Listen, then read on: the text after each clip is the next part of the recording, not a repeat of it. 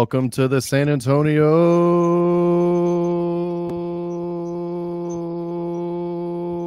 FC Fancast. I'm your host, Royce, and uh, we have a full crew today. Uh, let's go from on time uh, too. Very funny. Um, I, Well, I was late last week. I was late last week. Oh, fair enough. Fair enough. I guess we're all I wasn't wasn't calling you out. Just that, that, that was me. So big, peek behind the curtain. Um, I normally do my show from my garage, and uh, AC is not working in my garage right now. So I'm in the house. So if we get some 95 special, degrees. yeah, it was 95 in my garage. So I was like, nope, delayed. I'm gonna go inside. So if we get any special guests, um, just be aware of that. Uh, let's go from right to left. Uh, Matt's with us. Matt, how are you?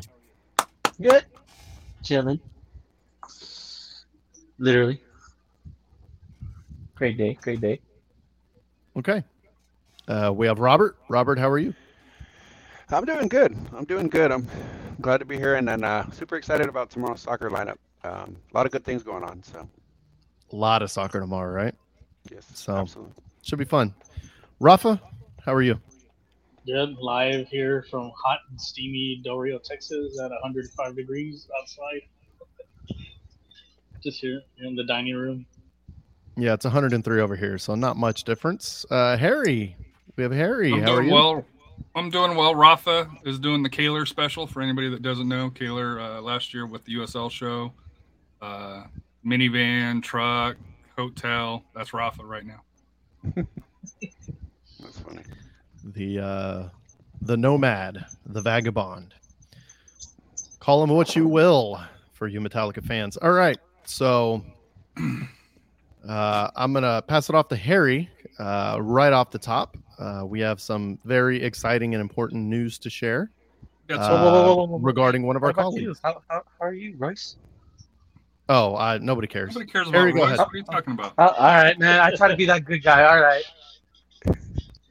dude? That's first, dude. Man, we, we, I might have to clip this. Yeah. Royce, Aw. how are you? Uh, That's why I'm we fine. didn't do it, man. yeah, I'm fine. That's why we didn't do it. I'm fine. He's not Harry- in the sauna. yeah, I'm, I'm out of a sauna. Am, am I still sweating? I feel yeah. So you had a busy day at work. You already told us that. You had to You don't move want- shows. nobody wants to hear any of this. Nobody, nobody wants to hear any of this. Harry, go ahead, take it away. Rafa, we'll let you, uh, friend, family of the of the uh, uh, of the uh, SA Soccer Roundtable, uh, has some news. Yeah, so uh, breaking news, I guess from the San Antonio Soccer Roundtable. A good friend from 5050 Podcasts, uh, the host, uh, Coach Hector Cano, was named head girls soccer coach at, MacArthur, at MacArthur. So congratulations to him. Like I said recently, he was with St. Mary's Hall. Now he's with a part of the Brahmin Nation, and I know he's going to do a lot of great things at MacArthur. I know, I know the from what you know the conversations we've had because I've known this for a little bit, kind of, kind of keep it a secret, but um, I, I think he's he's very excited about this opportunity. Uh, I- know the players are very excited to have him. Even the school's excited to have him, and um, I, I can tell you this, you know, kind of as far as previewing for you know, I guess early on, I know we're a month, a few months away from the high school season. I, I think he's going to really do- a really excellent job at MacArthur and be on the lookout for them, especially in the playoffs. I, I think he's going. to They got a good core back. I think with his his experience and his leadership, eh, he's going to be turning some heads there in that district. I know they're in that district with you know some of the SID, SID school in Alamo Heights, but I have a good feeling he's going to do a lot of great things and he may knock off. Makes, makes some surprises there in the playoffs. So, so congratulations to him, and um, I'm sure he's watching right now, and, and we're excited to see how he, how he does this coming season. I have a question here for you. Obviously, you know, to go from St. Mary's Hall to, I think you said it was a S- SAISD school, right? Uh, No, Northeast. oh, Northeast, uh, Northeast. for that here. Um, the commitment that a coach like Coach Cano uh, commands uh, for that here, um, especially for a school like uh, MacArthur, who historically has had great programs Mhm. recently not not not as much success here Um, what does that say about MacArthur turning around to invest in the program, and you know along those lines, and you know especially in in, in girls soccer uh, along those lines, kind of the investment that, that it takes to bring in a, a top coach like. Uh, uh, Coach Cano, who's coached over at El Paso, coached, you know, obviously private schools here, um, and uh, you know has experience with uh, the Air Force Academy and stuff. Academy. I, I think this is a, a great move. I think I think what MacArthur's looking into is taking that next step. Um, like I said, I got I got to see them play this year a couple times when I was there at Blossom. They had a lot of talent. You know, you know they did make the playoffs, but they lost in the first round. Um, and I think they wanted, and like I said, when this opened up, they wanted to build upon that, and they found the right person here to not only get back in the playoffs, but go beyond and really kind of get cement that, you know, get that program to where it was before. And, and like I said, I know he's not gonna, it's not gonna be done in, in, you know, in a day and so forth, but he's got the tools, he's got the support, and and he's that leadership and that experience is gonna help those girls, you know, win a lot of some of those, you know, maybe those games they lost close, especially that playoff game. They lost a close one on that one, um, which I know they were favored to win. I think with I think him on the they're on the sideline, I think he's going to be able to guide them.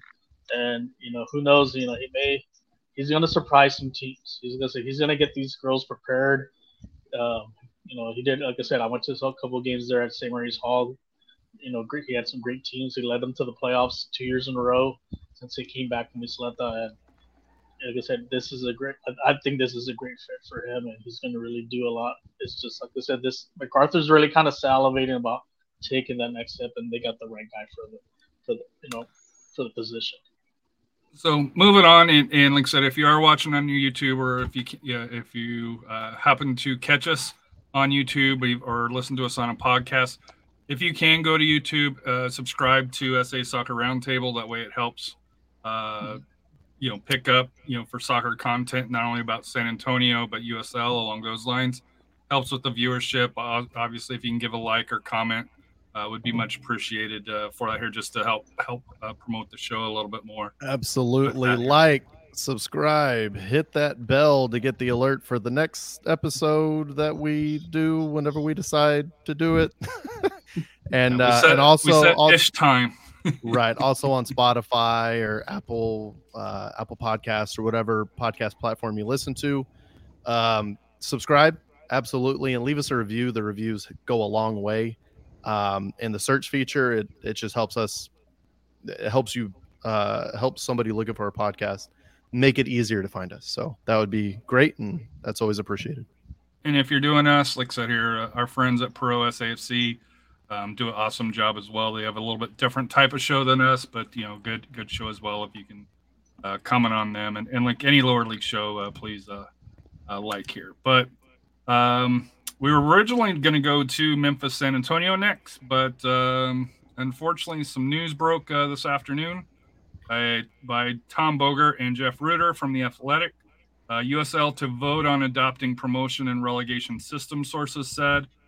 Um, it's not saying that they're going to approve it, but it's more to say, are they going to move forward with it? And it seems like if they're going to move forward with it, there could be some significant changes starting in as early as next year, uh, where, you know, pending interest in ensuring the votes, uh, new three level structure could be implemented as soon as 2024 and alternative next season could be used to determine which clubs will be at which level of the newly split championship uh, for that here. So to me, this is this opens up a huge thing here for me personally. I think in this and for people not paying attention, this was something that was rumored 2017, 2018. COVID hit, it got kind of put on the back burner. Um, I've you know I've spoke with uh, other USL owners uh, in regards to this, and the issue is always they want to have it, but what happens if you go down? What's that compensation wise? And, and especially in a league like this, and especially where owners are coming in, um, I do think they made a key point where at two levels, you really can't have it because you got one league that's going to demote and one league that's going to promote. Where you're not, you need you need to have at least that three where you've got that middle tier where you can go up to the top division, You can go to the middle or you can go all the way down. So it'll be interesting to see what this is. Um, I'm going to push back on some people out there saying this isn't a vote on ProRel. It really is because if there's not enough ownership support, it's dead. So that's where it stops. Um, and if it moves forward, there's still a chance because they still got to work out the details. They still got to approve it.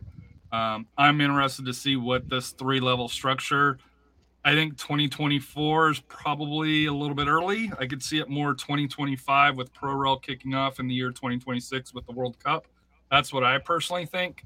But I it wouldn't shock me where that implementation that they're talking about in 2024 um, is if they may go to a single table um, or even even because right now you got 24 teams in, in USL Championship.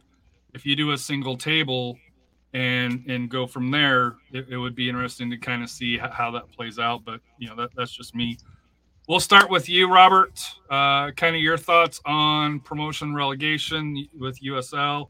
Uh, then we'll go with Matt, and then uh, you know Rafa or, uh, or Royce can uh, decide who wants to go last. Yeah, I haven't I haven't really dug into the topic too deep in terms of how it would apply directly to the league, but it, but in general terms, I mean the idea of having the ability to go up and down in terms of excitement, like it draws like additional attention. I mean, it makes you know even the bottom teams you know try that much harder to avoid that relegation. But like I said, some of the questions that come to mind is like I think we talked about it briefly was like stadium size, like impact financially. I mean, how it, it, is it going to be a situation where where it, it uh, may lead to some teams not necessarily or ceasing to operate? It, just there's a lot of questions that uh, come into mind in general terms. But like I said, I'm excited about the idea. I mean, to me, like I said, it's going to draw that attention and make it that much more exciting. Yeah.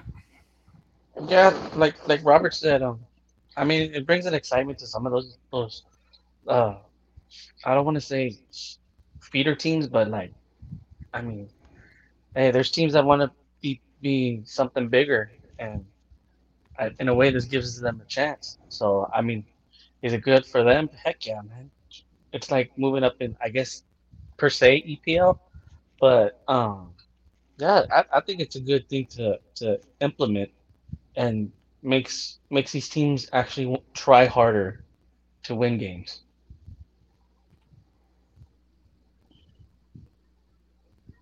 Rafa? Uh, I, I, think this is a great idea. I think this one, I think, throws it to the face of MLS. If they, this could succeed, you know, it's gonna make the MLS kind of like, hey, you know, we should should have done this, or you know, instead of kind of like the members only club. Um, like Matt said, it's going to motivate some teams to move up, but also it may also attract new, you know, new ventures, you know, new teams. You know, it's not going to be like the normal teams that we have. Like I said, I know there's less teams in League One, and you know, there might a little bit more in League Two, but you know, it gives opportunities also to create maybe new rivalries. Like, you know, who's to say, like I say, Corpus Christi ends up getting in the championship. You know, now we have a rivalry with them and so forth. Or, maybe RGV ends up going getting re- relegated to League One and so forth. But um, I, I, think it's exciting. I think this is just going to make the league a lot more fun, better, and it's going to attract the fans. And that's what the fans have been craving for a while is for this promotion relegation. So I'm up for it. And hopefully it does. Like I said, hopefully it does pass because I think it's we're going to have like a lot better quality soccer, more and more teams involved in the USL. Royce. All right. So here's the deal. Is this a good thing? Uh, it's a great thing. Um, possibly. But possibly. exactly, exactly, exactly. So here's the here's the reality check and everything. This means that USL is going to go directly head to head with MLS. We've already seen how that's gone for NASL. Not very well. Hmm. And it's because MLS has the money. That's why it's structured the way it is uh, single entity. No one is really at a risk in that league, and that's that. It's built for that. Um, unfortunately, it's not built for competition. We know that already, uh, but it's definitely built kind of to crush every other entity around it. Um, it's a great thing because that competition and that kind that is needed in the U.S. Um, it's never really been here before. Um, we you don't know if it's going to succeed or not, but kind of the risk that's involved with it is if it does fail, which you know, uh, there's been more failures go up against MLS than successes. We all lose our teams. That's kind of what it. That's kind of what it could come down to. That's the risk, but is the risk worth the possible reward at the end? I think it absolutely is. Um, it could lead to a merger down the road. Highly doubtful, but it could. Um, and it'll be very interesting to see what FIFA does because FIFA has always said if um, the U.S. can get a pro rel Division One league, we will recognize that as a Division One league um, in the U.S. and MLS will will discuss it. You know, with what they recognize it as. Um, but at the same rate, the Super League they try to start the Super League in Europe. Uh, Mexico has basically gotten rid of pro rel, so um, there's definitely it's actually coming back. There's Pro, what what I'm saying is right, but what I'm saying is there's examples of basically pro rel going away or the the the forethought of not having pro rel in a division one league around the world. It's not really unique to the us anymore. It's not unique to mls but at the same rate it's exciting for the league. It, it, it, if they pass it that's a big thing. If they pass it they're not passing it. But at the same rate if they don't pass it the writing's already on the wall. Usl is not going to succeed uh, next to mls with mls going the the rate that it's going and usl going the rate that it's going it's not going to survive 20 30 years down the road um, so and there's you know, a comment you, here you you got to you got to take a risk, but go ahead, Harry, take it away. There's a comment here from MCG three four five nine. You know, he said he hadn't heard of it. It's a good deal to revisit in another decade.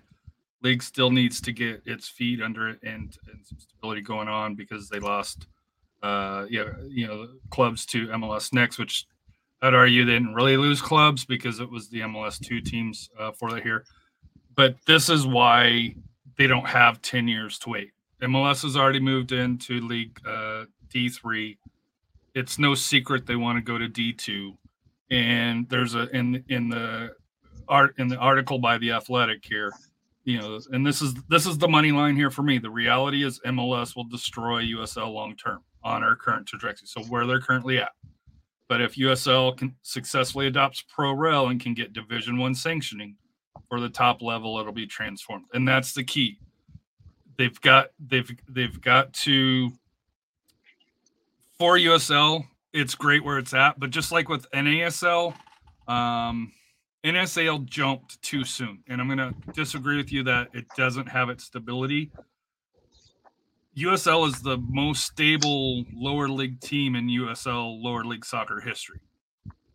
It's it's you know yes, are we losing a team or two a year? Yes. Will we lose a team or two this year? Sure but part of that is because there's there's no there's no room to grow and at least going through this avenue and and, and to me the thing that we have to keep in mind it's not a true I'm, I'm, gonna oh, hold, hold on real quick I, I know you're rolling but i'm gonna push back real quick on two things so number one the league is growing uh, next year they're adding rhode island and then the year after that they're going to add milwaukee and well, uh, possibly possibly New Orleans. What about Jacksonville? Um, that, that one too. Jacksonville, no, Jacksonville, New Jacksonville. Uh, no, they're, it's not. It's Jacksonville, Iowa, and um, Milwaukee. They're still finalizing ownership for New Orleans for that, but 24 25 is when they're looking for the three teams. The issue is we know Las Vegas is on life support, right? Right. You got to put San Diego Loyal possibly on life support, you know, with the new MLS Correct. team coming into there. Correct.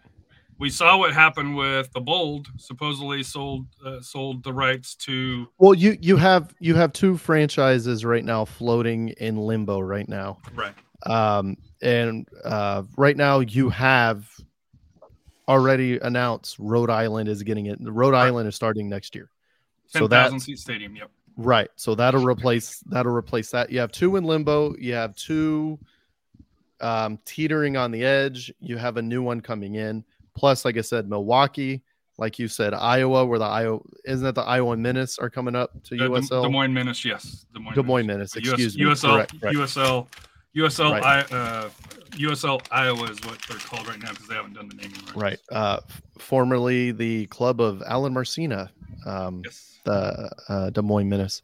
So that's two coming in. So you got two teetering, two franchises in limbo, two coming in, plus possibly New Orleans and uh, in Milwaukee as well. So um, it's is it growing? Not necessarily, but at the same rate, League One is growing. League Two is growing even faster than the championship. So there's a lot of teams out there that could fill out that league for sure.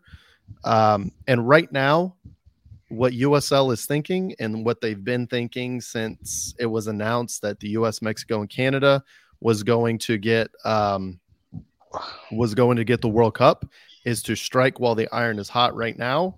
It, that's why they want it done by 2025, so they could be the only Division One league in the United States that has pro rel, and then they can just market the crap out of themselves. Um, so that's what uh that's really what they want. So, So Do, do, you- we'll do see you- how that do you ends up. think about this? About you know, with the adding teams, the situation with Canada, you know, with being you know almost bankrupt. You know, do you think the USL may might try to invest in those teams?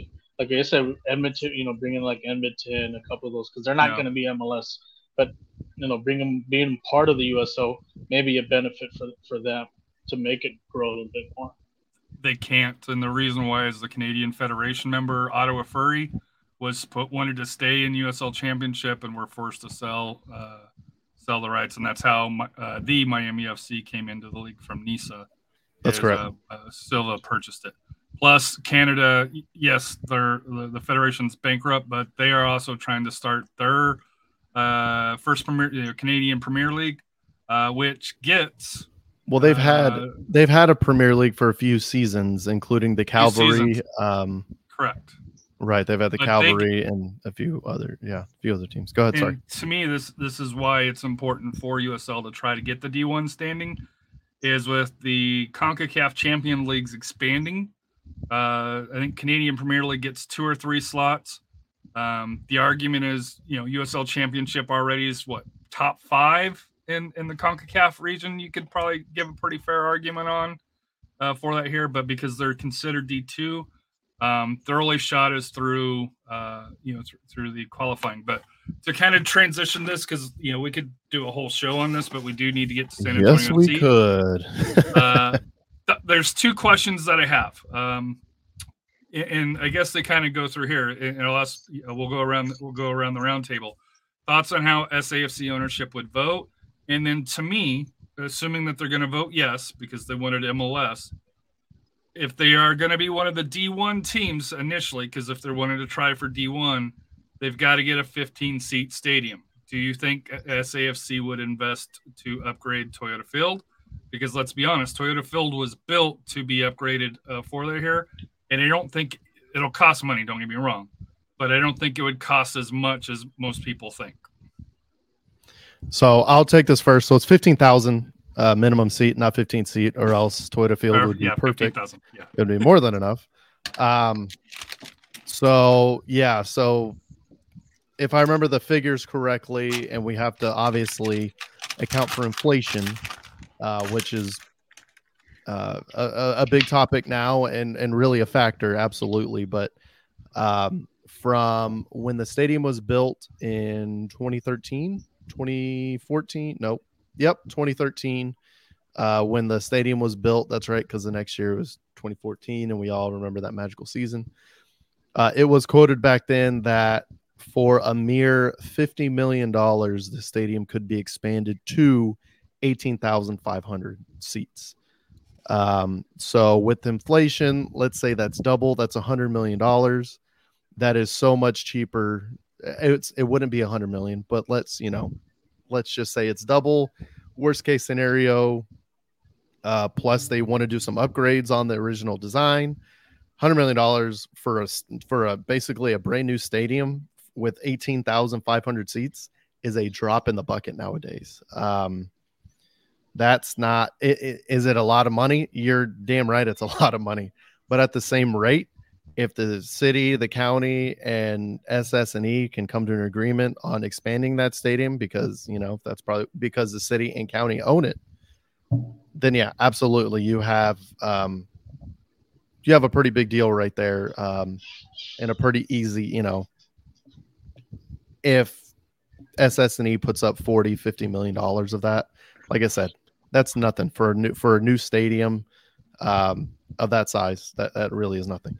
And the second thing, do they want to do it? Two reasons. Two reasons that SS&E absolutely votes yes. Number one, we all remember the fiasco with MLS and how they completely screwed over San Antonio FC. So, or yeah, Spurs Sports Entertainment and the city of San Antonio, including every taxpayer in San Antonio, which is all of us. Yes, we will not forget that. Full steam ahead. Anything to poke and prod in the eye of MLS, you're damn right they do it. And the second reason they want to do it, why wouldn't you want your investment? You would take a slight risk to have your investment explode in value. Duh. That's just an easy business uh, answer. Uh, I'll leave the uh, other answers uh, up to Rafa. Rafa, fire away on how you think uh, Spurs Sports Entertainment votes. I think they vote yes. I think one really to stick it to Austin, the Precourt and and Garber. Uh, you mentioned about the stadium uh, expansion. I think that will help in the long run. Having an 18,000 seat uh, stadium, not only uh, like I said, you can have like I said more crowds, but also you're an opportunity to attract a lot of those friendly games. Like normally how we have the Chivas, I mean like the Monterrey Tigres, you know. But now we can get some of the bigger name teams that come and play in, the, in those in those stadiums and and it's that will help re- generate revenue. I'm sure they're going to improve on the the suites. You know, just have better suite areas, and people are going to be invested in buying those. So I think this is a good investment. I also see maybe if they do vote yes, they get outside uh, investors. Maybe you'll see like a Tony Parker invest and be part owner or something like that to kind of help compensate, get some funds to really kind of take it to the next level. So also hopefully hopefully they do take, vote yes on this. Matt. Uh, I would say, I would hopefully they would say yes. I mean, like y'all both said, stick it to Austin, you get MLS and stuff. And uh, the only thing, the only thing I see a problem, a little, maybe a little bit, is just the parking. That's just me.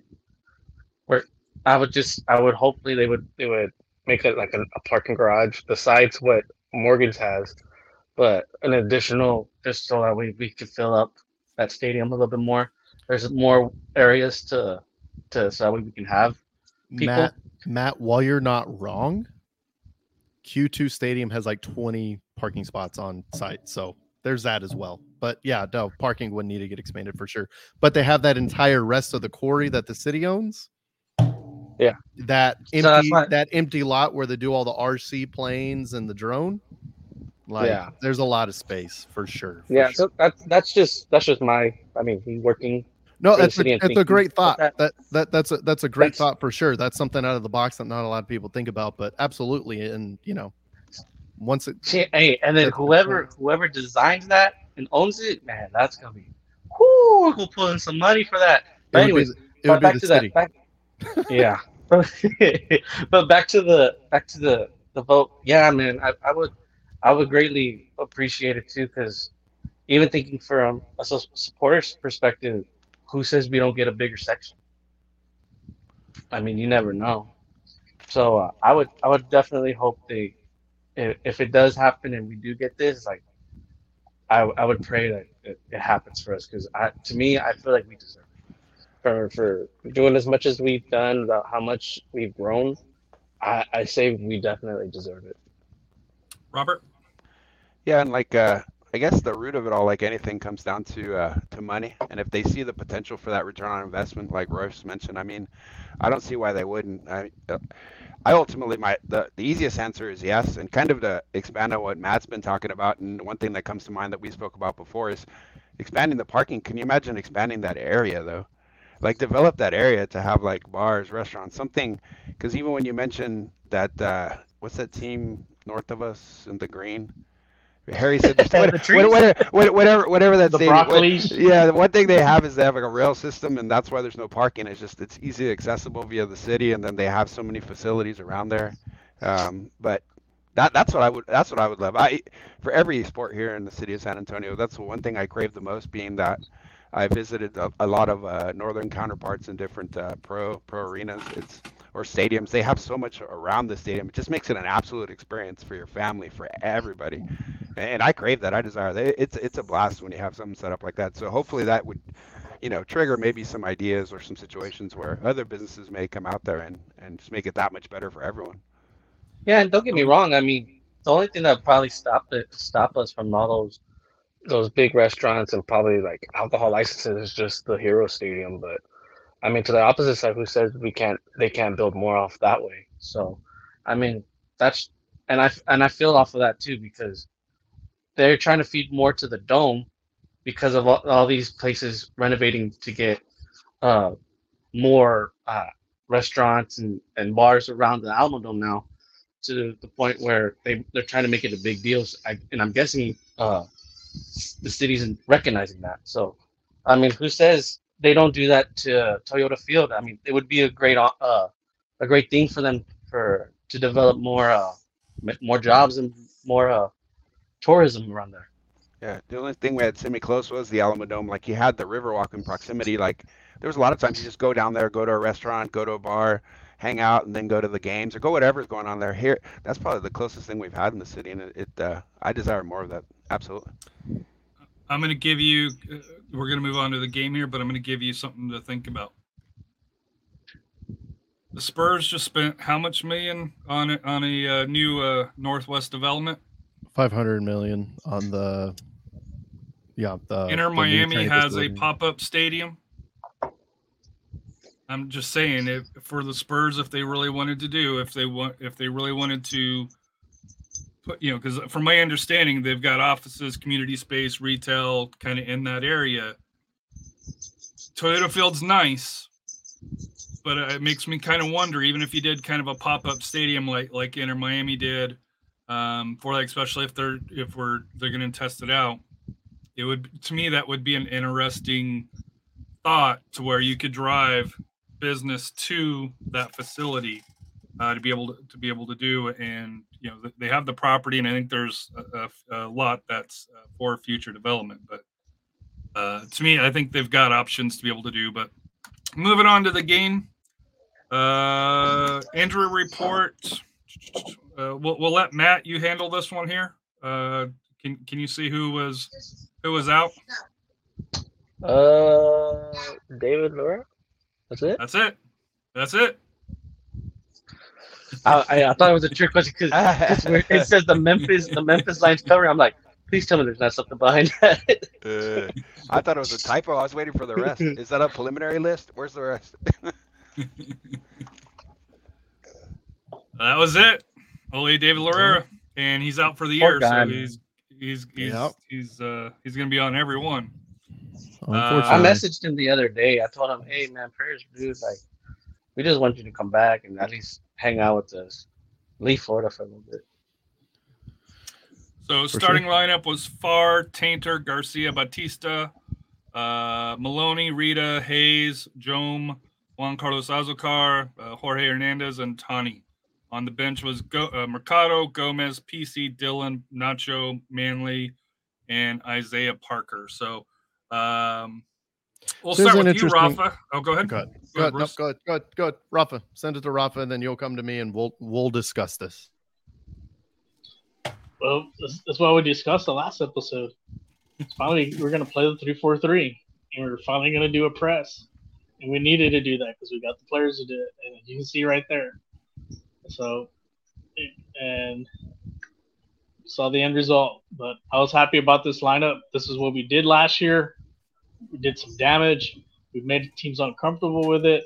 We're soon to decide, hey, let's do this. And we'll get into the depth more into depth of the game you know, after this. Royce. All right. So here's the interesting thing um, that I think is interesting, and I think it has everything to do with tomorrow's match against El Paso. So the difference between this formation and and this lineup versus the lineup against Birmingham, obviously, we play Birmingham here in at Toyota Field, which is a wider pitch than at a baseball stadium, i.e., Memphis and El Paso. And I think this kind of gave Marcina and crew a good um, Precursor. Kind of a yeah, kind of a precursor, kind of I don't want to say a warm up. I'm trying to avoid saying warm up, but look at the score. It was a warm up Precursor. um, for okay, a precursor for um, playing El Paso on Wednesday. That's fair. That's kind of mean to call it a, a warm up. Um, so I think Marcina and crew really wanted a a, a wide midfield against Birmingham to kind of dominate the midfield and take it over from there. We saw kind of the issues that were involved with that, just because the um, some of the players it was a little different, uh, especially the Hayes and uh, Zuhir partnership in the midfield. Uh, but it kind of seemed to get sorted in that game. Uh, but we did have a three-five-two in that. Uh, the two forwards were Hanson and uh, Tani, a little more pacey, a little. Uh, once again, the press really showed up during Birmingham. The press very much was a lot more organized and really showed up in this game against Memphis. And you had the three-four-three. I don't think they needed that extra midfielder for the width because the pitch is a little more narrow. So they sent them forward. They brought in Azocar in place of, uh, well, Azocar was there, but he wasn't on a wing. He was up as a forward. You brought in Maloney um, to be uh, to be that wing back. You just had Hayes and Zuhir um, in the midfield, and then up top you had um, Tani, you had Jorge, and you had uh, Azocar. You really had uh, Jorge dominate on that left side, but they were switching all the time. All three of them were switching constantly uh, in order to get in on the press. Uh, I think you're going to see a lot of the same things against El Paso tomorrow, so that'll be something to look out for. And I know a big thing that's been going around SAFC circles and podcasts and just on social media in general in the discussion of the team has been what is your starting 11? I think we're getting it pretty close to nail down in these last two games. We've been dominant, they've looked good. The press has been pretty incredible. Uh, in this game, it was very effective in the Birmingham game, it was effective as well. We had two goals off of press, basically the JD goal in uh, in stoppage time and the Tani goal to make it two nothing. Um, in this one, uh, we'll go through the gameplay, but man, the press is back and it's back with authority. I really like Joe on that left side. He has impressed me both games that he's been in. Uh, bringing in Maloney, you know that's your Sarge, that's your that's your captain, absolutely on the field um, and watching him, you know, kind of tuck in as an extra midfielder to provide that extra midfielder when we're out of possession. Um, I think it worked really well. So I'm I'm excited about this. I'm excited to watch how this evolves. Um, and it just kind of seems like Marcina and his staff are really uh, pressing the right buttons. Um, I'm gonna send it over to Robert. Robert, how'd you feel about this lineup uh, versus the one in Birmingham, um, and kind of your thoughts before the uh, game was played. Yeah, the big thing is uh, you saw those minor tweaks, but the one thing that's been or sticking out in my mind is just the chemistry that seems to have started to develop between Hernandez and uh, Tani. It's almost like a, Okay. a shake and bake type thing where it, it, even on that third goal is even more apparent where he pressed inward. I mean, uh, Hernandez came in, he kicked it out. He Tani knew where to set up just for that that shot. There's just showing that they're starting to read each other, and that that's starting to give me a, a lot of high hopes. There was some there's some times when it's like, man, are we going to put it together? Is there a lineup that's going to work? But this one seems to be uh, uh, effective in the last two matches. You know, there's some minor tweaks, but those two guys have stood out the most, most recently. And the only the only question I have, the only thing, it's it's a minor thing. It's I just as far as the full 18, but like Isaiah Parker versus Zico Bailey, that I mean Zico Bailey was such a spark plug. It it leads me to think that there may be something contractual. I don't know, but that outside of that, I mean everything else, like I said, uh, looks on the up and up, and we're starting to trend in the right direction, which which is uh, giving me happy vibes again. So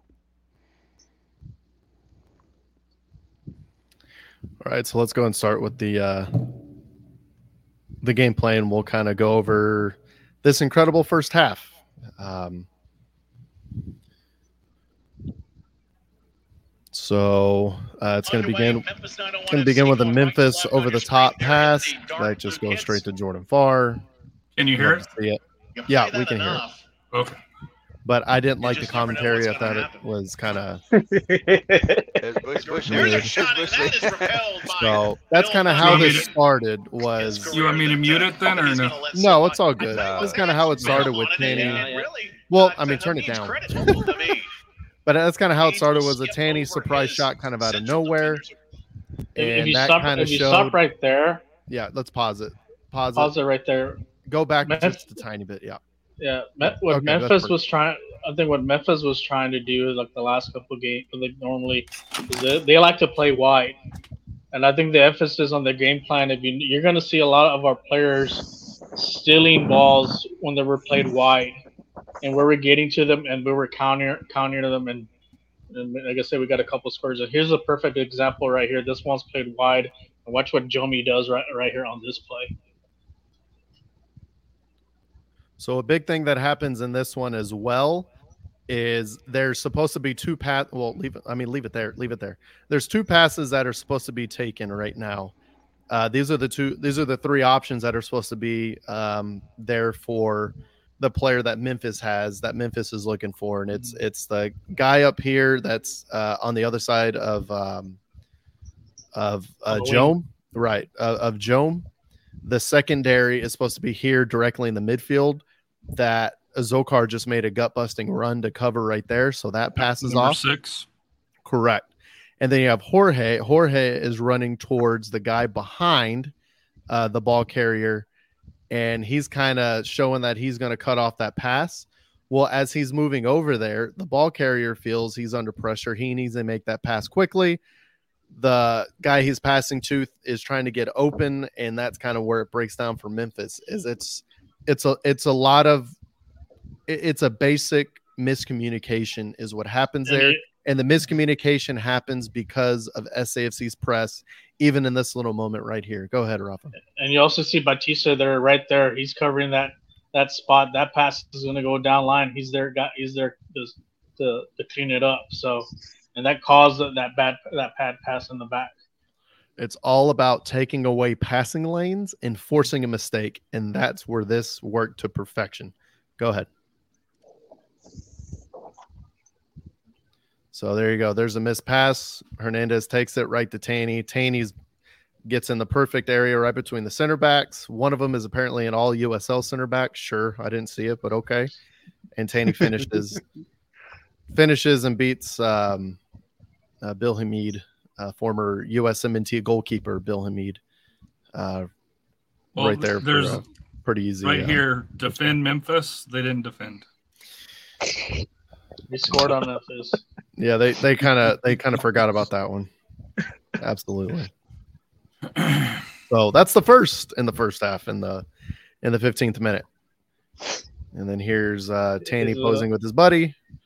He's doing the Captain Morgan Yeah, little stance. And then they're going to show the replay here. The second goal we can set up real quick. So it's it's kind of on a similar um, similar pressing um,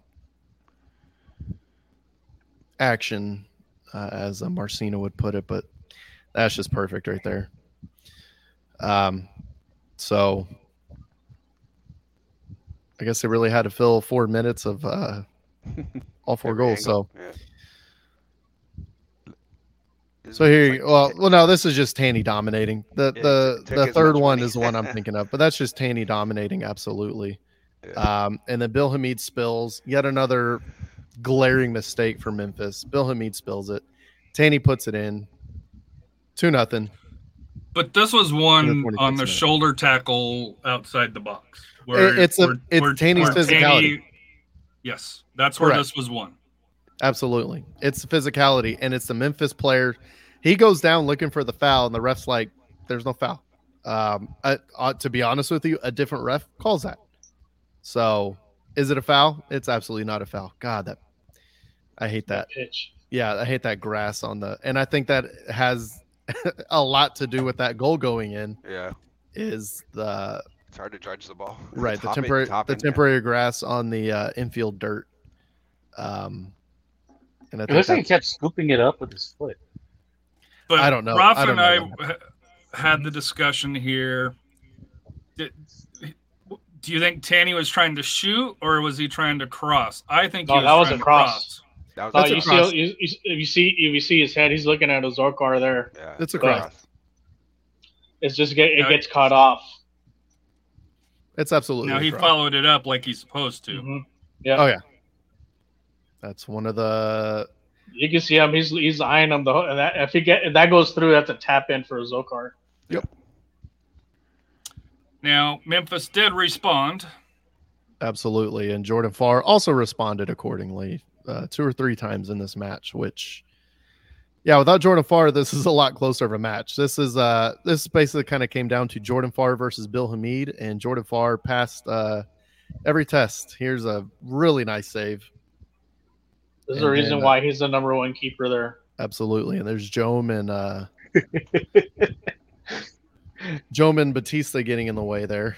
Uh, but yeah, here's here's Memphis's chances really were and this is a communication. This is what Taintor and Maloney need to really work on. Last year they were Batman and Robin and they worked really well together.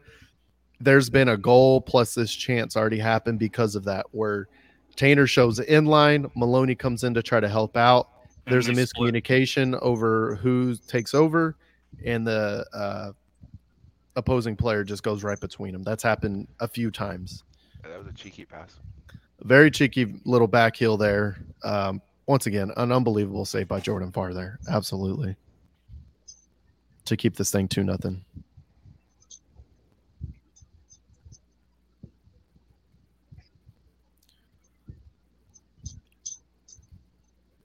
And then this goes in but they call jd for offside.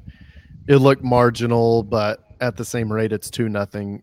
If it's marginal Yeah, they're going to call it does offside. look like he is offsides. Although speaking of that, I'm gonna be changing Rafa- next year. is it next year when it comes into play? Huh? I think next year. Yeah, Next year? I think I think for for USL, I think it'll be next. I guess March. Uh, for the I think the FIFA season it starts this au- this already August. Yeah, IFAB has that rule where it's it's not the leading edge, it's the back edge of the player, right? Has to remain level with the defender. You got to see the day the the, the daylight, like, kind of like the Right. goal. So that'll be interesting. And then here's where just runs right through. it. dancing shoes. Yeah, this is not the first time that oh Hern- no, that Hern- wasn't the. no, mm-hmm. but that's not the first time that Hernandez danced through the Memphis Yeah. defense. That well, that's the first time. We're gonna see it again, and it's much more nasty the second time. But there's Tani with the natural hat trick in the first half. Not even at the 40th minute, in the 39th minute, he completes his first half hat trick. Unbelievable Yep. performance, and this puts him one below the league lead for the uh, golden golden boot at the end of the season, which is insane. That's it. That, that was a good call by Tani there to kind of he could have gone in if you watch that. He looked up and he spotted him. Hey, you know what? Let me get clear some space. Yep, that's Get the, back to the top of the 18. That's the chemistry you're seeing between the two. Like, Yeah. kinda- Yeah. when Reach, that's the thing. and another thing we saw a lot um, in the in the few games before the Birmingham game was guys making the exact same run. We saw that a few times. Right there, Rita is already in the space that Tani was looking to take over, and he realizes where he's at. He moves. He makes himself available, puts in the in the net. So, and then here's Jorge Hernandez. Just No, that Danny again. oh no, yeah, that's Tani. It- Big save from Bill Hamid. Should have been number that- four. That's like a, a microcross. Tani was in. He was giving him fits. And here we go. Oh, game. They had, they Here had we no go. answer from. him. Yeah. Here is just uh, one ankle. Whoop, whoop, two ankles, whoop, whoop. three ankles, four ankles, five ankles. Bill Hamid on the ground, chip over, Yeah, that was unbelievable cap off, that's filthy. and the game's barely halfway over. No, the game was Yeah. over at that point. Well, I mean, time wise, Yeah. literally, it's Yeah. barely halfway through. And in San it's Antonio, over. this was uh, when Over. Wemby first started here, so everybody was kind of able to turn their attention to uh, the the Wemby uh, first match. yeah, Robert and I watched this at Mad Pecker, and yeah, the the Wemby game was on the big screen, and then we had this on my laptop in there, and it was nice. Talk, talk about breaking ankles there. Oh, it's nasty, just nasty. Five on one, and still, it's just ridiculous. But it So still here- wasn't done. Not at all. Memphis once again with uh, opens up a decent chance, and Farr just with an insane save there. Team defense clo- closing it up too.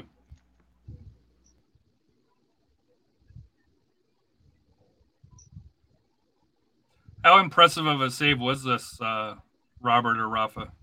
That was great. Yeah, I he, mean, he- he made himself big. That's all you can ask for is make yourself big there. And then there, that, that's a little dangerous there because you can get kicked in the hand there.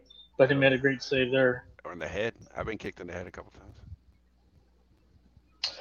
So that's why you're good. Yeah, you go. That's that's what it is. but That's why. but- Explains a lot. Luckily, luckily uh, that pitch didn't affect Jordan too much because you could see it there from the from the first half with Memphis's goalkeeper having trouble with that. But you know, Yeah, Jordan was able to adapt to it. just super uneven. Like there's a big difference between the infield and the regular grass. That's pretty nasty for sure. But good for nothing win. What are you going to complain about? Absolutely nothing. Jordan Farr's on fire. Unbelievable performance. Um, from this match, uh, we had uh, Jordan Farr, Mitchell Taintor, Tani, obviously. Uh, well, let's save him for last. Uh, Jorge Hernandez all made the team of the week. Plus, Tani, Tani uh, also made the team of the week. Plus, player of the week. So, no big surprise there. Unbelievable performance. Um, and we're just heating up. They're just heating up. This is not the final form. This is just them improving. Um, and this is kind of what I've been saying. Uh, let Marcina find a consistent lineup. Let them build some chemistry. Let them grow together. We're we're witnessing right now. We're witnessing the power up. So let's see how Wednesday goes. Uh, but absolutely, we are definitely um, definitely witnessing the uh, the power up of SAFC, which annually this is around where it happens. So And I think looking at the stats, I think they'll kind of surprise people because I didn't feel it this way, but possession was 70 30, which that I think everybody agree.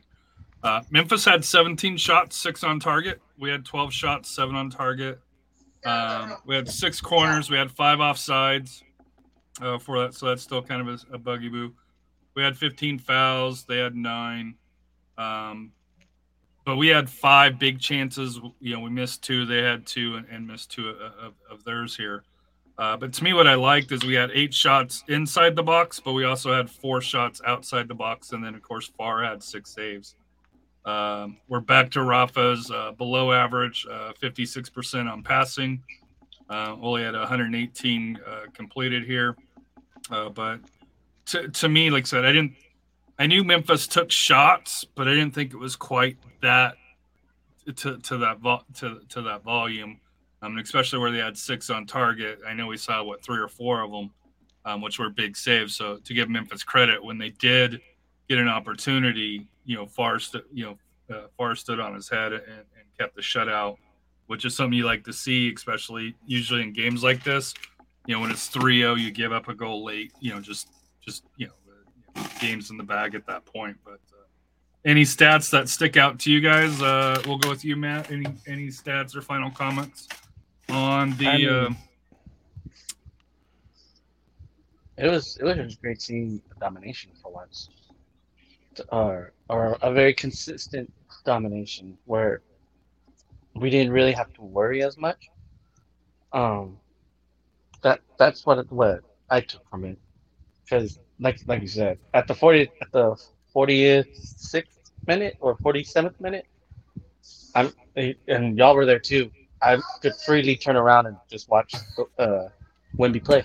So very comfortable, very comfortable. Uh, I'd like to uh, give out a whole hearty congratulations to Ish Jome.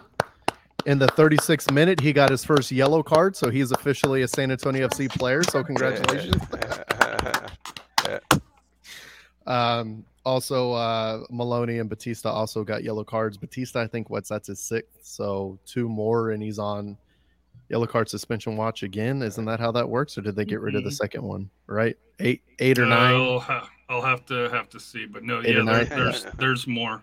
we should do some research um, for sure. So he, you know, one or two more, maybe three more, he gets suspended again. We'll see I what believe happens. it's seven, and then ten uh, is when it if he doesn't give. Okay. get the, through there, if memory serves me right.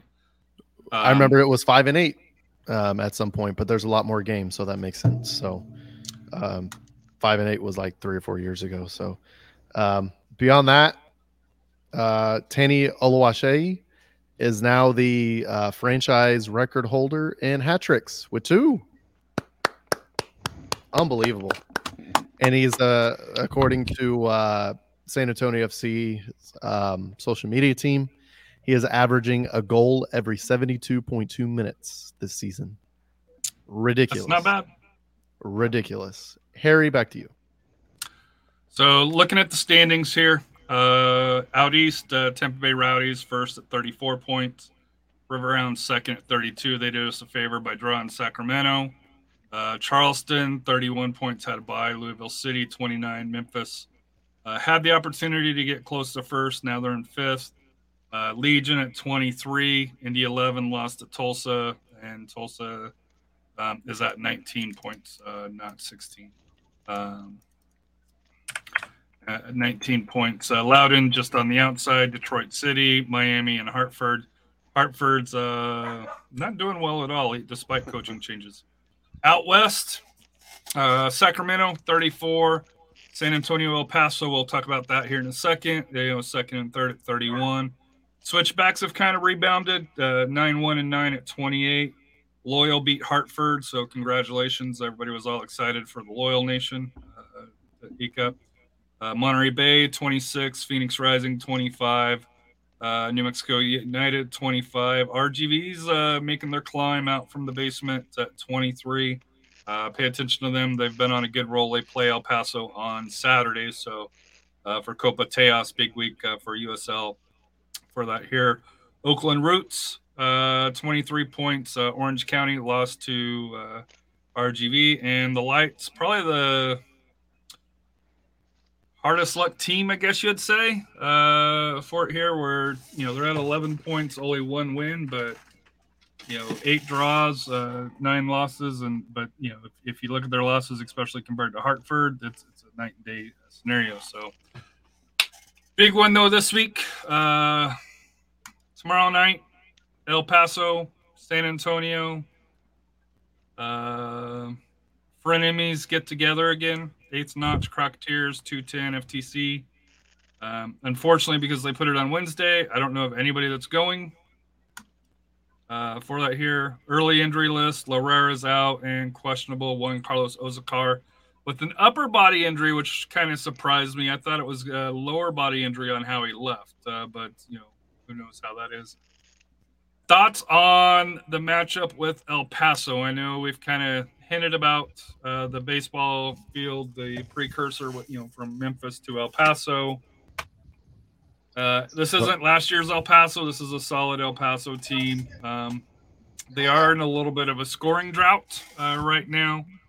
Uh, uh, they lost to New Mexico United, lost to um, or uh, drew uh, Monterey Bay 0-0 on, on the road here. So uh, it'll be an interesting match here. Mm-hmm.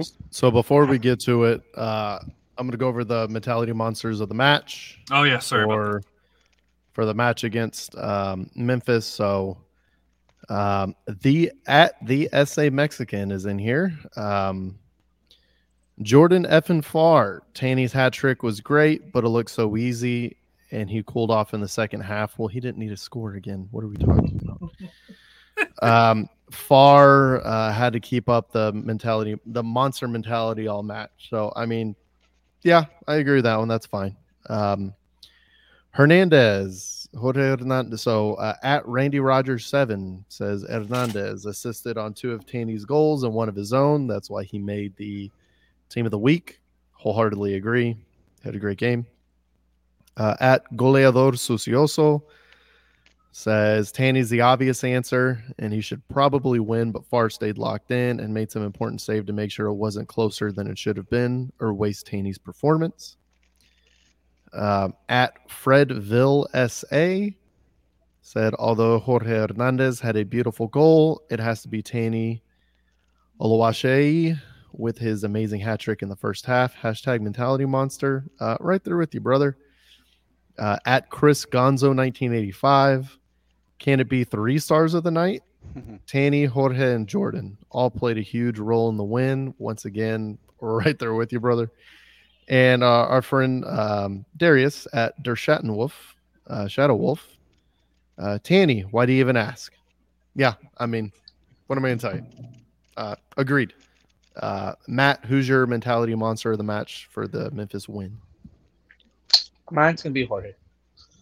Jorge for sure, man. That that I think that that play should have been on ESPN. He put not only one but three players on skates. I thought that should have been on ESPN, but that's just me. Yeah, that was uh that was soul crushing for Memphis for sure. That was disgusting. Uh Robert, your mentality monster of the mat. I guess like performance wise, all three of those are solid candidates. The one that kind of pushes it, well, uh, the one that comes to mind is the Farr like more so because like the timing of the saves. It was in situations where we're up by one, two goals where if we let one in, the momentum and everything could have changed all at once. And the second thing is like how many rumblings about you know his faltering. He had a few mistakes, and the fans are just kind of you know seem to be almost like questioning things about about the past and how good he is, and for him just to show once again, okay, everyone needs to just slow settle down. he Hey, quite hey, it. He'll never say hey, it himself, but like Remember me? Remember Yeah, me? Yeah, I like, thought you yeah, remembered me. Yeah, exactly. That, that that that's what stood out to me. Those those two ideas is that you know the Yeah, timing think- of the saves. I mean, they're great no matter what, but especially at the moment that they happen, and on top of it, to kind of silence any critics. Yeah, I think Jordan Farr's song of the week or song of the month needs to be "Don't Forget About Dre" for sure. Uh, Rafa, uh, your mentality monster of the match for the win at Memphis. Well, this one goes out to all the haters and and all the doubters uh, that someone should, should have been bench here on out. There's a reason why he, he uh, for Jordan Farr is the U.S. goalkeeper of the year. So for, for the one that said he needs to be Nobody benched, I'm dro- seriously said that, right? oh yes, they did. So I'm Yeah, dropping the mic on. Un- I'm, dropping, I'm dropping the mic on your Unfortunately, they did. face. There's a couple I'm- people, yeah. Like I said, I'm dropping the mic in your face. Is Jordan Farr? He's my, my mentality monster of the match. If he doesn't make those in saves, this game could have been gone the other way. Fight, fight, fight, fight, fight. Wow. Wow. Calm, calm down. Calm down. Harry, who's your mentality monster of the match? I always go a little bit alternative because I think there's obvious ones. Uh, but I'm going to go with Rida Zouhir. Uh, had 29 or pardon me, 27 touches, nine of 11 for accurate passes with one key pass. Um, he won half of his ground duels. Um, he he did have three fouls, which I don't mind here. Two tackles. Uh, so, but in the midfield, uh, you know, between him and Hayes, uh, they were locking it down and doing it here. So I'm going to give uh, I'll give the slight edge to uh, uh, Rida, you know, with with with his passing, you know, because that, that's a key part of of the attack is being able to get the ball transitioned. And um, I know there's obvious ones through here, but uh, one that may be a little bit under the radar with Rida and the performance that he had. I absolutely agree with you, Harry. Um, the best compliment that I can give Jacori Hayes and Rida Zouhir in this game is I didn't notice them, and that's perfect. That's exactly what you want your midfield to be. I didn't notice them. That means they had a perfect game. Uh, my mentality monster of the match, though, is going to be Coach Marcina. Bringing back the press. We're bringing it back. We're rolling it back. We're running. Yeah, yeah. We're running hot. We're getting hotter. Let's go. All right, let's move on to El Paso. Harry. Uh, what about uh, El Paso here now? What do you want to talk about? They stink and I hate them. All right. I don't. next- I was next like, I don't like them.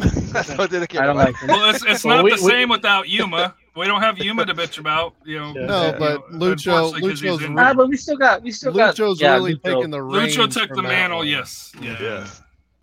But we we don't we we outplayed them that game, and and honestly, Yuchu should have gone to second yellow. Should have been tossed out, and that game would you know, we just made just two bad mistakes. Yeah, they took advantage of it, but we really outplayed them in that first that first go around because we For jumped sure. on them, and I think I think this game they needed the, the kind of the same formula like they did at Memphis, jump on them early, pressure them, make them very. Un- uh, that's the thing. I, I know me and Harry's gone there a couple. T- like I said, when we went to El Paso, that's what they, they did right away is made them uh, make them play uncomfortable there at their home stadium.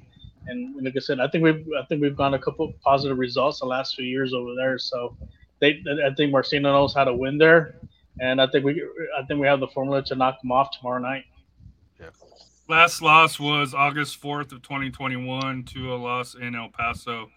Since then, uh, we are three wins and two draws uh, against uh, against them, including a, a 1-0 win last July 23rd, actually, um, which I believe is a Saturday because we went uh, to that to that match here. Um, the other match prior to that, uh, August 6th, 2021, a 3 3 draw, and I believe uh, we were dominating that match, and then El Paso came back late.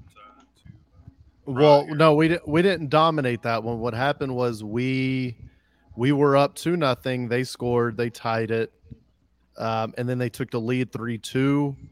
Uh, oh no, no, Diego no, no! Yeah. It was it was two two. They drew, and then um, we scored. What was no, it? no, no, you're right. No, you're right. Diego Luna long- scored in the 85th minute, and then Courtney Ford scored in the 90 plus four. Correct uh, to draw. uh, right, from Mitchell exactly. Hedder. The diving, diving Yeah, header. It was uh was it Taintor that passed it to Courtney Ford assist. with the header? Mhm. Yeah, so unbelievable because yeah, we're we're just like, are you serious? Did we just lose this? And then we drew. We're like, oh, we're excited, but still, we drew. We should have won this game. Yeah, I remember that one. But series season series, uh, three wins for El Paso, three draws, four wins for San Antonio. Uh, it's always a, it's always a fun match. Uh, usually close. Um, if there's lots of goals in it, uh, this is either a 1-0 game or there's usually two or three goals um, in the mix. But reason why this is important is right now they're even on points. If you get a winner, uh, number one, you're back in the you know for the Copa Shield. It draws San Antonio back into it more importantly for the Copa Tejas, uh, is El Paso will be done with us.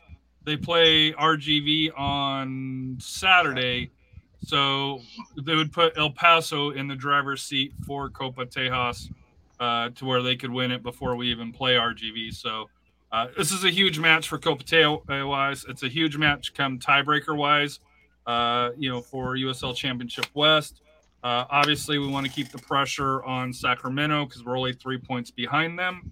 Um, and uh, to me, like I said here, we're even with El Paso. It's and and we play. We have a and they have a game in hand. So uh, it's a huge match. I wish it wasn't on a, a Wednesday. Um, USL has to get better at these these uh, midweek games uh, with with rivals, and, and I do consider El Paso a rival, even though it's eight hours away.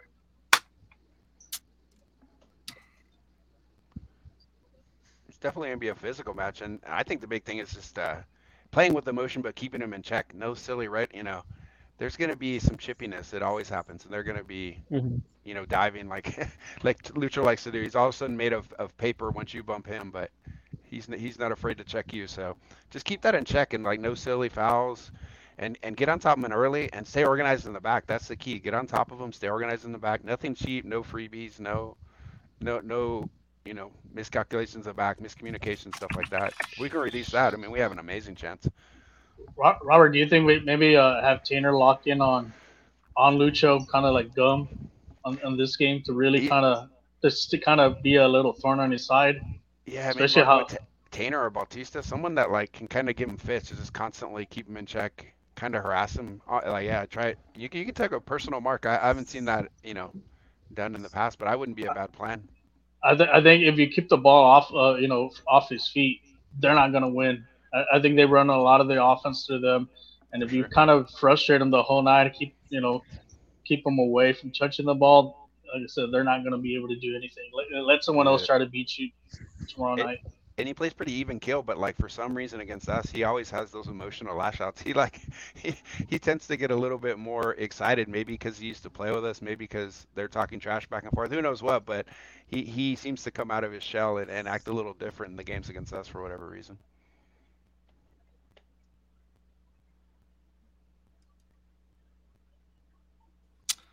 Anybody else got anything before we move on to Gold Cup before we get out of here? Nope. Yes. So looking at Gold Cup here, uh, both matches tomorrow, right? Yes, Uh, for it here. Yeah, U.S. Um, first and then after. USA versus Panama, and Jamaica versus Mexico. Uh, US squeaked by Canada uh, on PKs. Matt Turner, goat. Panama got past Qatar. Uh, uh, to me, to me, out of the two matches, I think USA has the easier path because I do think Jamaica's, you know, US caught a, a break playing them in the first match, um, but Jamaica, Mexico, I, to me, I think is going to be a, a, a barn burner, um, and I think that's what uh, that, uh, Reliant. Las Vegas, Oh, Allegiant. it's in Las Vegas. Oh. So, uh, Matt, did you change shirts? No, I was wearing this the whole time. Oh God. Did, did you lose a bet or something? Dang. His his Qatar jersey's in the wash. So, uh, Rafa, you want to preview that match against Jamaica real quick? Yeah, this is you know Jamaica always plays Mexico tough. It's always a tough matchup. I think the what, what Jamaica brings is that speed, uh, and I know they've had some you know is, you know issues playing with teams with speed. Um, the key is if if, if Machin uh, Edson Alvarez is going to be able to play tomorrow. I know he had a little dinger on the last game. He had to get subbed out. Um, but you know, like I mentioned before, this, this is a project. You know, this is a Jimmy Lozano project. He's, he's start he's starting to get you know things going. You know, he got that team going in the second half. He made the right adjustments. You know, and you can see the team is, is gaining confidence. You know, from these games. Yeah, I know the la- game with Qatar. He had extra. He changed the lineup for that. He wanted to see like, what those younger players can do. You know, he, he he's challenging them, and that's I think that's what's been missing is having a, a a, manager that can challenge you and see what you can do. Because after this, you know, he's going to really kind of evaluate, you know, who really needs to be on this team and who doesn't. And the ones who do need to be team, okay, what do we need to do here to develop and what other players? Because that was a discussion that was made. Uh, like I started watching the game here in Del Rio. They actually have Canal Cinco, which is another uh, station here from across, and they had uh, three different commentators, which two of them used to play. One play for the national team, one coached the national team, and they made an analysis that they want. You know, I said, this is going to be this is going to tell what they need to do moving forward. Because I think the next preparation is for next year. Can they have a competitive team for Copa America? So, like I said, any any any good result for them, it's a positive result. They get a setback. Hey, it's still a learning experience. But like I said, I think I think they have the right guy with Jimmy Lozano as a head coach, and I think he's going to do some good things moving forward. Royce, your Royce and Robert, your thoughts on the U.S. match? Robert, go ahead. I mean, the the biggest thing with the U.S. thing, uh, team I've noticed, at least in this cup, is like they're so Jekyll and Hyde. Like some games they look pretty pretty solid, and then all of a sudden, it, it just seems like a, a bit of a, a disaster. It's like so much disorganization. I mean, in the Canada game, there wasn't a whole lot of offense. I'd say the first 80 minutes of that game were like typical Concacaf. You know, it was not a. There was some creativity, but it was kind of lacking in, in quality, like in general terms. And and uh, I, I would say like uh, like all of a sudden like then uh, it started to get exciting at the end. You know, we got our goal and then Canada got their gift that uh, PK. So you know, it, it hope, hopefully hopefully this one they turn it around. Like I said, the Gold Cup I'm not putting a whole lot of weight in it. Uh, Copa America seems to be a little bit more of a focus, and then like I said, the Nations Cup was like the one where they put more of their chips on the table. So this is more feeling out what other players are going to fit in the roster or in the in the program in general. So uh, I'm excited to see it, and it's gonna be fun. But like I said, we should beat Panama no matter what squad we're rolling out. So I'm hoping for a positive result. Yeah, this is absolutely the B slash C team for sure. Um, but at the same rate, uh, these are the players we have, and uh, this is uh, what we have to discuss for the game. So uh, in Canada, we had a lot of disappointing um, performances. At uh, they're very tentative. Um, some of the kids that have looked good um, the entire tournament kind of had a kind of had a stinker, and they kind of let Canada get a little too close uh, Jalen Neal, who we remember um, had a defensive mistake that gave um, Shannon Gomez a chance to tie the game in the very last minute against uh, against Los Dos. Uh, was that last season or was that uh, 2021 at Toyota Field? Um, he kind of had a stinker. He had a few passes out of bounds. Um, Brandon Vasquez skied uh, a penalty kick when it went to PKs, but at the same time, he scored a goal. So kind of a wash. Jordan Morris looks like a shell of himself. Um, I don't know what's going on. I don't know if he's injured or what's going on. He didn't look good.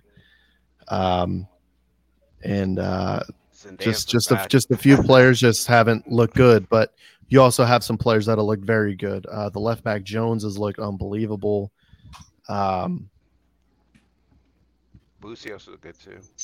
Busio's been okay. Mihailovic has been all right. Uh, Ferreira, that tying Canada goal should have never happened because Ferreira needs the foul right there. He needs the to take the yellow card and, and kill that break, but he let the guy go and he ends up scoring. So Markins Cabrera, but he Ferreira has looked really good.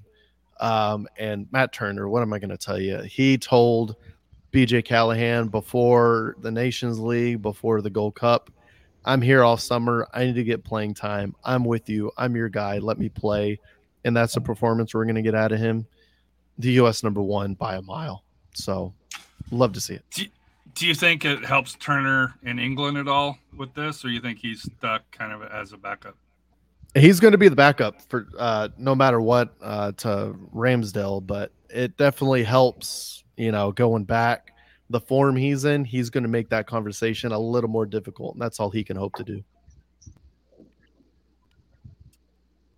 Any final thoughts uh, in, in regard to the Gold Cup? Uh, you know, I want to try to keep this a little bit shorter, just because, like I said here, we went real long last time, and, and I don't want to get back to back scolded uh, by Royce here. Um, plus, I know Royce isn't in his normal area, so uh, I know it's impacting family uh, family uh, movability. We'll just say. Matt's always comfortable, you know, in, in Matt's in Matt's basement. Robert always love Robert. Rafa also, uh, you know, renting space uh, in, in a third party home. So, final thoughts. Uh, we'll, we'll start with you, Robert, uh, with all your cool uh, memorabilia behind you. Oh, that's just uh because I'm looking forward to tomorrow. Like uh work's gonna go by quicker than normal. You know, excited to uh see some uh some football after uh after work. Like I said, and uh crush El Paso. Let's go. Are we going anywhere? Or, well, I guess I shouldn't say we. Um, it's a Wednesday. Anybody going anywhere to watch it? I know, um, I believe the Crocketeers have one at Alamo Beer. Uh, I haven't seen, have I seen one for um, FTC, They're gonna post it tomorrow. Uh, Tomorrow? we just finished talking the second pitch, telling them uh, it's, a, it's a mid midweek game, so whoever wants to go out to second pitch, they're doing a dollar beer off. Uh, dollar off your beer if, if you're wearing uh, FTC or uh, SAFC. Here. Mhm. And 210, I'm not sure where, I haven't seen 210. I know they typically hang out 210 with is you guys pretty much. 210 is pretty much any big hops. Um, my final thoughts: a shout out to Jenica. Um, she stepped down um, as president of the Crocketeers after two and a half years on the board. Um, she's going to take time to spend time with family. Um, I can tell you just from experience, all the time and effort and, and stuff that that position or any position within the Crocketeers board takes with the tailgates and, and all of that stuff. And, and Matt can kind of concur with all the stuff that we don't see uh, you know, that goes on behind the scenes with SAFC, the other supporters groups, and all that, all that stuff here. So, uh, shout out to Jenica. Thank you for your service. Like I said here, uh, um, I know we'll still see you at the game. I know we'll still see you, you know, at the uh, Tifo uh, stuff here because I do know you would really enjoy that here. Um, but you know, for me, like I said here, thank you for all that you've done. Um, like I said, you you carried the leadership of the Crocketeers well, and uh, it'll be interesting to see who the who the next uh, next uh, individual steps up for the Crocketeers as as president is. Uh, who's next, Rafa? Uh, just final thought. I guess I'm just excited for tomorrow. Three big games, so SAFC sandwich in between both of them, so it should be a fun night. Uh, I'll be driving back from Del Rio tomorrow, so hopefully I'll be able to making time for you know for the games and so forth. So I'm looking forward to that, and also looking forward to the Sunderland practice on Friday. So if Oh, you got yeah. your ticket, so make sure you head out to Toyota. I'm gonna probably bring a little ball, get it signed for other players, and get to see you know some English uh, English team practice and so forth. So it should be fun. So make sure we'll see you guys on Friday. We didn't talk about that. Any thoughts on Sunderland coming? It should, from my understanding, it's going to be close to a sellout, if not a sellout. Um, I saw it's going to be a- air- aired on uh, was it Bally's uh, Sports Southwest, so it's getting the the proper coverage. Uh, go ahead, Matt. So to put on that, um, there are that I'm aware of. There are 18 seats or tickets left for the bunker. So I'm thinking the bunker's going to be sold out that game. Yep. Should be a fun one. I think maybe we'll see some of the bench players and some maybe some of the academy kids play this play this one. Since we got a couple, uh, I think what like a three game homestand coming up, or two game with the Yeah, and they're after El off for because we got the game one on the the following 26th, Saturday. uh, to the twenty second. That we So got the I think Mi- 22nd Mi- Miami and Hartford coming up. Yeah. Which, like I said, a big win tomorrow, two winnable home games right there. That's that's if we can get those nine points, we- we can be right really back into the top spot. Put Mhm. pressure on Sacramento. Yeah, the Sunderland match is going to be my final thought. Thanks for ruining that, Harry. Um, Sorry, we hadn't talked about it. that's always a surprise final thought. What are we talking about here? Um, no, I, I'm very excited for it. It's going to be great. It's going to be some uh, English Championship slash Premier League um, talent coming to uh, to Toyota Field. Uh, last time we had this a few years ago was a 2019 when Cardiff City came in and we uh, played the friendly against them. Um, looking forward to the pitch being in a much better condition than it was uh, back then. Um, but at the same rate, this is exciting. Hopefully, this is a thing we get going forward. Um, another thing we've been talking about, obviously, to kind of coincide with some of the stuff we've been talking about, is possibly if ProRel does pass in USL and they go ahead with it, and the city, the county, and Spurs Sports Entertainment decide to expand Toyota Field, this will obviously entice even larger clubs to come through San Antonio, which is only a good thing for the city, for the fans, for everybody. So um, definitely with Wembanyama being here and an international talent, maybe we'll get some French teams coming in. Sky's the limit for this one, absolutely. So that's very exciting.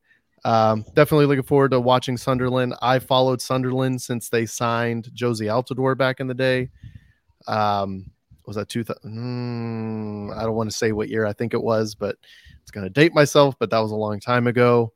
Um, and I've been pretty much following them ever since uh, with the Sunderland Till I Die Netflix um, documentary, which is, uh, I believe it's two seasons. There's going to be, I believe a third one was made last season. So uh, definitely worth watching, definitely worth your time on that one. One of the more real, uh, visceral uh, soccer documentaries that's been created. Um, just to give you a little pretext of who Sunderland is and the Stadium of Light and what that really means to um, to to the city, um, the city center there in Sunderland, and kind of who the people are and and who's coming. So, um, definitely uh, looking forward to that. Definitely looking forward to taking my son there and and us us getting that um getting getting introduced to that and really experiencing that. I'm really looking forward to that. So, um, I believe that's it. Um, we went through everybody correct. We're good. Matt, what's your final thought? My final thought is uh, I know a lot of people uh, are questioning on on chance, uh, on our chance. So if uh, so if, uh, Castle. no Newcastle, but um, Uh, like I like I posted in uh in our fan chat, that I'm gonna be hosting a practice tomorrow. If anybody wants to learn their chants, uh, I'll be open to it. I'll stick around for an hour or two. Um, we do have chants. It's just a matter of fact of people wanting to go to the bunker to learn them. Uh, like I said, we have a good 20, maybe 22 chants. So y'all want to come learn with us? Come to the bunker. I promise you, we make sure nobody gets turned away. We try to bring you in to to welcome you to the experience, but also at the same time join in and help us out uh, to to let the whole stadium hear our voice. So, like I said, uh, Friday after after or during, whichever people prefer, uh, I could teach some people some, some of our chants, and if some of the FTC guys go, we'll maybe chant a little bit that are friendly to uh, Sunderland. But like I said, uh, we we do Friendly have to Sunderland. guys. What the hell, dude? No. Uh, It says SAFC. Some of them do. So Oh, that's true. Yes. Okay. Those wankers. But I do. I do have a question Oh, here. Because I'm starting to see a little bit more uh, coordinated effect uh, out of 115 on chance. Um, I'm drawing a Mhm. blank on, on the gentleman's name. Uh, Ben. For that here, In Hester. Ben. Ben, yeah. But uh, are are we? I know there's been trying to be a push of at the beginning of a game to have everybody do a chant, and then maybe at the beginning of the second half uh, along those lines. Um, Mm. Is that something that's still in discussion, or Uh, so I just got a message right before our show from Ben. We're still gonna try to continue that. We're trying 100% to conti- uh, make that kind of like a, a quote unquote ritual. But um, we're just trying to get something going to where everybody hears uh hears our chants, and probably get something traditional going. So yes, we are doing that chant. I'm I'm guessing on. Uh, well, not even guessing. We are doing it on on uh, Saturday. all right? Uh, you want to send us out, uh, Royce? Absolutely. Uh, everybody, thanks for joining. Um, like we said, like, subscribe, follow, subscribe, leave a comment, all that good stuff. It'll help us out and help us get the word out. Appreciate you for listening. And if you stuck around this far, why not just give it give a like and, and, and all that good fun. So um what's life without goals? Good night. Let's go SAFC. Let's beat up.